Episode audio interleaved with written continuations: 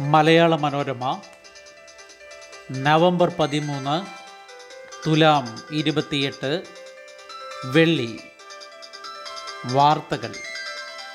വായിക്കുന്നത് ജി. രവി. ആത്മനിർഭർ ഭാരത് മൂന്ന് രണ്ട് പോയിന്റ് ആറ് അഞ്ച് ലക്ഷം കോടിയുടെ പദ്ധതികൾ. വീടിന് നികുതി ഇളവ് തൊഴിലിന് ഉത്തേജനം. ചെറുകിട സംരംഭങ്ങൾക്ക് സർക്കാർ ജാമ്യത്തിൽ കൂടുതൽ വായ്പ കർഷകർക്ക് വളം സബ്സിഡിക്ക് അധികമായി അറുപത്തി അയ്യായിരം കോടി. കോവിഡ് മുക്തി നിരക്ക് വർദ്ധിക്കുന്നതിനൊത്ത് രാജ്യത്തിന്റെ സമ്പദ് വ്യവസ്ഥയെ ഉത്തേജിപ്പിക്കാൻ രണ്ട് പോയിന്റ് ആറ് അഞ്ച് ലക്ഷം കോടി രൂപയുടെ പാക്കേജ് കേന്ദ്ര ധനമന്ത്രി നിർമ്മല സീതാരാമൻ പ്രഖ്യാപിച്ചു. വീട് വാങ്ങുന്നവർക്കും വിൽക്കുന്നവർക്കും നികുതി ഇളവ് ചെറുകിട സംരംഭങ്ങൾക്ക് സർക്കാർ ജാമ്യത്തിൽ കൂടുതൽ വായ്പ പുതുതായി ജോലി നൽകുന്നവർക്കും ലഭിച്ചവർക്കും ബി എഫ് ആനുകൂല്യം കർഷകർക്ക് അറുപത്തി അയ്യായിരം കോടിയുടെ വളം സബ്സിഡി കോവിഡ് വാക്സിൻ ഗവേഷണത്തിന് തൊള്ളായിരം കോടി തുടങ്ങിയവ ഉൾപ്പെടുന്നതാണ് ആത്മനിർഭർ ഭാരത് പദ്ധതിയുടെ മൂന്നാം പാക്കേജ്. ഇതോടെ ലോക്ക്ഡൗൺ തുടങ്ങിയത് മുതൽ ഇതുവരെ പ്രഖ്യാപിച്ച ഉത്തേജന പദ്ധതികൾ മുപ്പത് ലക്ഷത്തോളം കോടി വരും. രാജ്യത്തിന്റെ മൊത്തം ആഭ്യന്തര ഉൽപ്പാദനത്തിന്റെ പതിനഞ്ച് ശതമാനമാണ് ഇത്. ആറുമാസം ഇടിവ് രാജ്യത്ത് സാമ്പത്തിക മാന്ദ്യം. കോവിഡും ലോക്ക്ഡൌണും കാരണം തുടർച്ചയായി രണ്ടാം പാദത്തിലും സാമ്പത്തിക രംഗം തളർച്ച രേഖപ്പെടുത്തിയതോടെ രാജ്യം സാമ്പത്തിക മാന്ദ്യത്തിലായെന്ന് റിസർവ് ബാങ്കിലെ സാമ്പത്തിക ശാസ്ത്രജ്ഞർ.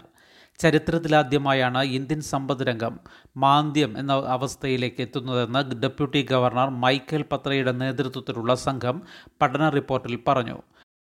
തുടർച്ചയായ രണ്ടു പാദങ്ങളിൽ ദേശീയ ഉൽപ്പാദനം മുൻകൊല്ലം അതേ കാലയളവിലേക്കാൾ ചുരുങ്ങുമ്പോഴാണ് സമ്പദ് രംഗം മാന്ദ്യത്തിലാണ് എന്ന് കണക്കാക്കുന്നത്. April June July September October December ജനുവരി മാർച്ച് എന്നിവയാണ് സാമ്പത്തിക കണക്കുകൂട്ടലുകളിലെ പാദങ്ങൾ. ശമ്പള പരിഷ്കരണം വൻ വർധന ശുപാർശ ചെയ്യില്ല ഒരു മാസം കഴിഞ്ഞാൽ റിപ്പോർട്ട് നൽകും.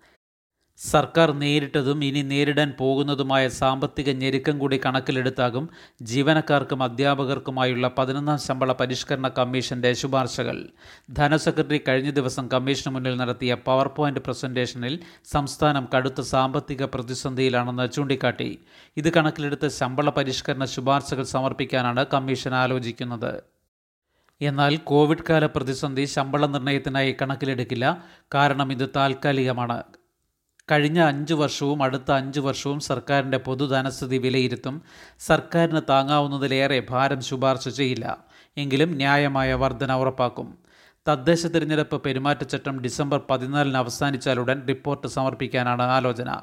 കേന്ദ്ര ഷിപ്പിംഗ് മന്ത്രാലയത്തിലെ മുൻ സെക്രട്ടറി കെ മോഹൻദാസ് അധ്യക്ഷനും എം കെ സുകുമാരൻ നായർ അശോക് മാമൻ ചെറിയാൻ എന്നിവർ അംഗങ്ങളുമായ കമ്മീഷൻ കഴിഞ്ഞ നവംബറിലാണ് നിലവിൽ വന്നത്. ഡിസംബർ മുപ്പത്തിയൊന്ന് വരെയാണ് കാലാവധി.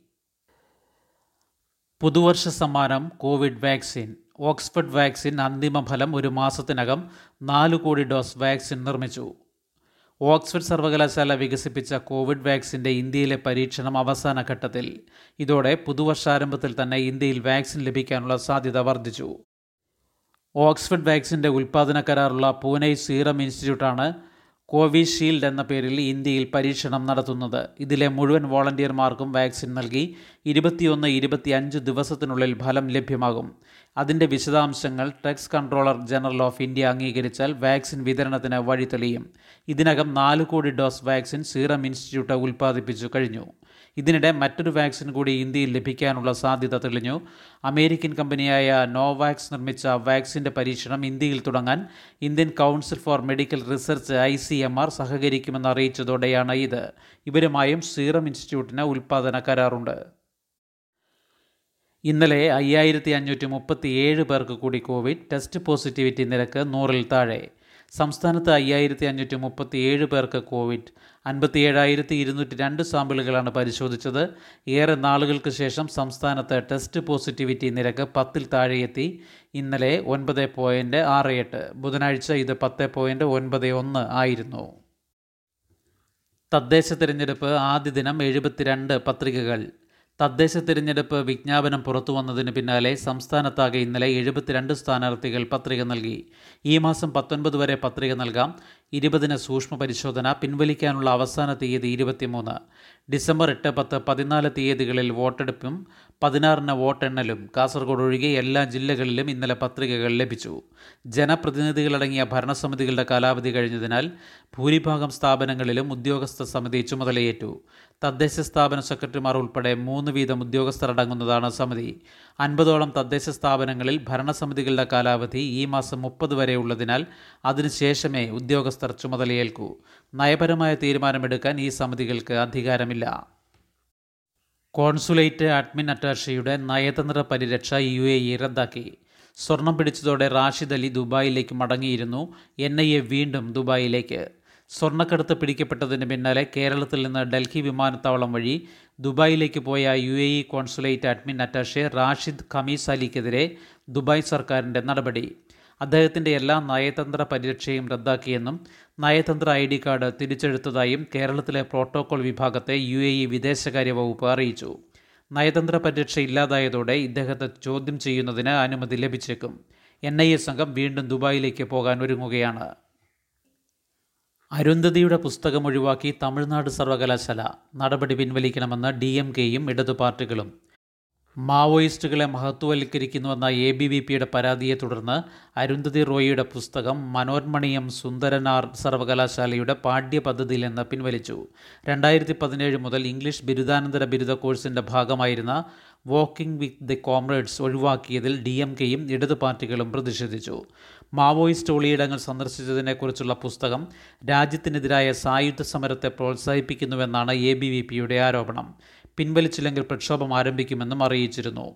ആർ എസ് എസ് പ്രസിദ്ധീകരണമായ ഓർഗനൈസർ പുസ്തകത്തെ വിമർശിച്ച് ലേഖനവും എഴുതി. എ ബി ഇ പിയുടെ മാത്രമല്ല മറ്റു ചിലരുടെയും പരാതി കഴിഞ്ഞയാഴ്ചയാണ് ലഭിച്ചതെന്നും തുടർന്ന് വിദഗ്ധ സമിതിയുടെ പരിശോധനയ്ക്ക് ശേഷമാണ് നടപടിയെന്നും വൈസ് ചാൻസലർ പിച്ചുമണി പറയുന്നു. വന്യജീവി ഫോട്ടോഗ്രാഫർ എം കൃഷ്ണന്റെ my native land essays on nature എന്ന പുസ്തകമാണ് പകരം ഉൾപ്പെടുത്തിയത്. വിദ്യാർത്ഥികൾ എന്തു പഠിക്കണമെന്ന് രാഷ്ട്രീയ പാർട്ടികൾ തീരുമാനിക്കുന്നത് അപകടകരമാണെന്ന് D M K M P Kanimozhi കുറ്റപ്പെടുത്തി. കവി വൈരമുത്തു ഉൾപ്പെടെയുള്ള പ്രമുഖരും നടപടി പിൻവലിക്കണമെന്ന് ആവശ്യപ്പെട്ടു. സമുദ്രപോരിന് വാഗിർ ഇറങ്ങി. നാവികസേനയുടെ സ്കോർപിൻ ക്ലാസ് അഞ്ച് മുങ്ങിക്കപ്പൽ. സമുദ്ര സുരക്ഷയ്ക്ക് കരുത്തു പകരുന്ന വാഗീർ മുങ്ങിക്കപ്പൽ നാവികസേന നീറ്റിലിറക്കി. ഡീസലിൽ പ്രവർത്തിക്കുന്ന ആക്രമണ വിഭാഗത്തിൽപ്പെട്ട അഞ്ചാം മുങ്ങിക്കപ്പലാണ് ഇത്. മുംബൈയിലെ മസഗാവ് കപ്പൽശാലയിൽ നടന്ന ചടങ്ങിൽ പ്രതിരോധ സഹമന്ത്രി ശ്രീപത് നായിക്കിന്റെ ഭാര്യ വിജയ് നായിക്കാണ് നീറ്റിലിറക്കിയത്. തദ്ദേശ തിരഞ്ഞെടുപ്പ് പ്രചാരണം ആദ്യം ജയിക്കേണ്ടത് കോവിഡിനെ. സ്ഥാനാർത്ഥിക്ക് രോഗം ബാധിച്ചാൽ പതിനേഴ് ദിവസമെങ്കിലും പ്രചാരണത്തിൽ നഷ്ടം. എതിർ സ്ഥാനാർത്ഥികളെ മാത്രമല്ല കോവിഡിനെയും പേടിക്കേണ്ട അവസ്ഥയിൽ തദ്ദേശ തെരഞ്ഞെടുപ്പ് സ്ഥാനാർത്ഥികൾ. രോഗം പിടിപെട്ടാൽ പതിനേഴ് ദിവസമെങ്കിലും ചികിത്സയിലും ക്വാറന്റൈനിലും കഴിയണമെന്നതാണ് വെല്ലുവിളി. അതോടെ രണ്ടാഴ്ചയിലേറെ പ്രചാരണത്തിൽ നിന്ന് വിട്ടുനിൽക്കേണ്ടി വരും. തിരുവനന്തപുരത്ത് ബി ജെ പി സിറ്റിംഗ് കൗൺസിലറും നെടുങ്കാട് വാർഡിലെ നാലാം സ്ഥാനാർത്ഥിയുമായ കരമന അജിത്തിന് നാല് ദിവസം മുൻപാണ് കോവിഡ് സ്ഥിരീകരിച്ചത്. മുൻ ഡെപ്യൂട്ടി മേയർ കൂടിയായ സി പി ഐ സ്ഥാനാർത്ഥി ജി ഹാപ്പികുമാർ ക്വാറന്റൈൻ കാലാവധി ഏതാണ്ട് പിന്നിട്ടു. മലപ്പുറം വളാഞ്ചേരി നഗരസഭയിലെ എൽ ഡി എഫ് സ്ഥാനാർത്ഥി ടി പി മൊയ്തീൻകുട്ടിയാണ് മറ്റൊരു കോവിഡ് ബാധിതൻ. ഇതിനിടെ കൊല്ലം ജില്ലാ പഞ്ചായത്ത് വെളിയം ഡിവിഷനിലെ കോൺഗ്രസ് സ്ഥാനാർത്ഥി ബിന്ദു ശ്രീകുമാറിന് കോവിഡ് സ്ഥിരീകരിച്ചതോടെ പകരം സ്ഥാനാർത്ഥിയെ നിശ്ചയിച്ചു. കോവിഡ് ബാധിച്ചാൽ പത്രികാ സമർപ്പണത്തിനും നിയന്ത്രണങ്ങളുണ്ട്. കോവിഡ് പോസിറ്റീവോ നിരീക്ഷണത്തിലോ ആണെങ്കിൽ നിർദ്ദേശകൻ മുഖേന വേണം പത്രിക സമർപ്പിക്കേണ്ടത്. പത്രികാ സമർപ്പണ വേളയിലെ സത്യപ്രതിജ്ഞയ്ക്കായി സ്ഥാനാർത്ഥിയെ കാണാൻ പ്രത്യേക പ്രതിനിധിയെ കമ്മീഷൻ ചുമതലപ്പെടുത്തും. പ്രചാരണം വേണം പ്രകൃതിയെ ദ്രോഹിക്കരുത്. തദ്ദേശ തെരഞ്ഞെടുപ്പ് പൂർണമായും ഹരിതചട്ടം പാലിച്ച് നടപ്പിലാക്കുന്നതിന് ജില്ലാ ശുചിത്വ മിഷന്റെ കർമ്മ പരിപാടി ഒറ്റത്തവണ ഉപയോഗിച്ച് കളയുന്ന എല്ലാതരം വസ്തുക്കളും ഒഴിവാക്കി പരിസ്ഥിതി സൗഹൃദ വസ്തുക്കൾ ഉപയോഗിച്ച് പ്രകൃതിക്ക് ദോഷമുണ്ടാകാത്ത രീതിയിൽ പ്രചാരണം നടത്തണമെന്നാണ് തീരുമാനം. ഫ്ലെക്സ് പോലുള്ള വസ്തുക്കൾ തിരഞ്ഞെടുപ്പുമായി ബന്ധപ്പെട്ട ഒരു പരിപാടിയിലും ഉപയോഗിക്കാൻ പാടില്ല. കുടിവെള്ള വിതരണത്തിന് പ്ലാസ്റ്റിക് ബോട്ടിൽ പൂർണമായും ഒഴിവാക്കി ബബിൾ ടോപ്പ് ഡിസ്പെൻസർ മൺകുടം സ്റ്റീൽ ഗ്ലാസ് എന്നിവ ഉറപ്പുവരുത്തണം. വാഴയിലയിൽ പൊതിഞ്ഞോ കഴുകി ഉപയോഗിക്കാവുന്ന പാത്രങ്ങളിലോ മാത്രമേ ഭക്ഷണം നൽകാവൂ.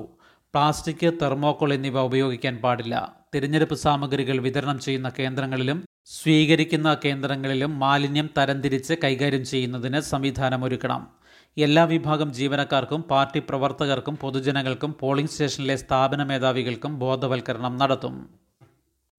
ബി എസ് സി നഴ്സിംഗ് രണ്ടാം അലോട്ട്മെന്റായി പോളി അവസാന അലോട്ട്മെന്റ് ലിസ്റ്റ് ഇന്ന് മെഡിക്കൽ ഓപ്ഷൻ പതിനഞ്ചിന് വൈകിട്ട് അഞ്ച് വരെ. പ്ലസ് വൺ പ്രവേശനം ഇന്ന് പൂർത്തിയാകും. ശുഭദിനം. നന്ദി.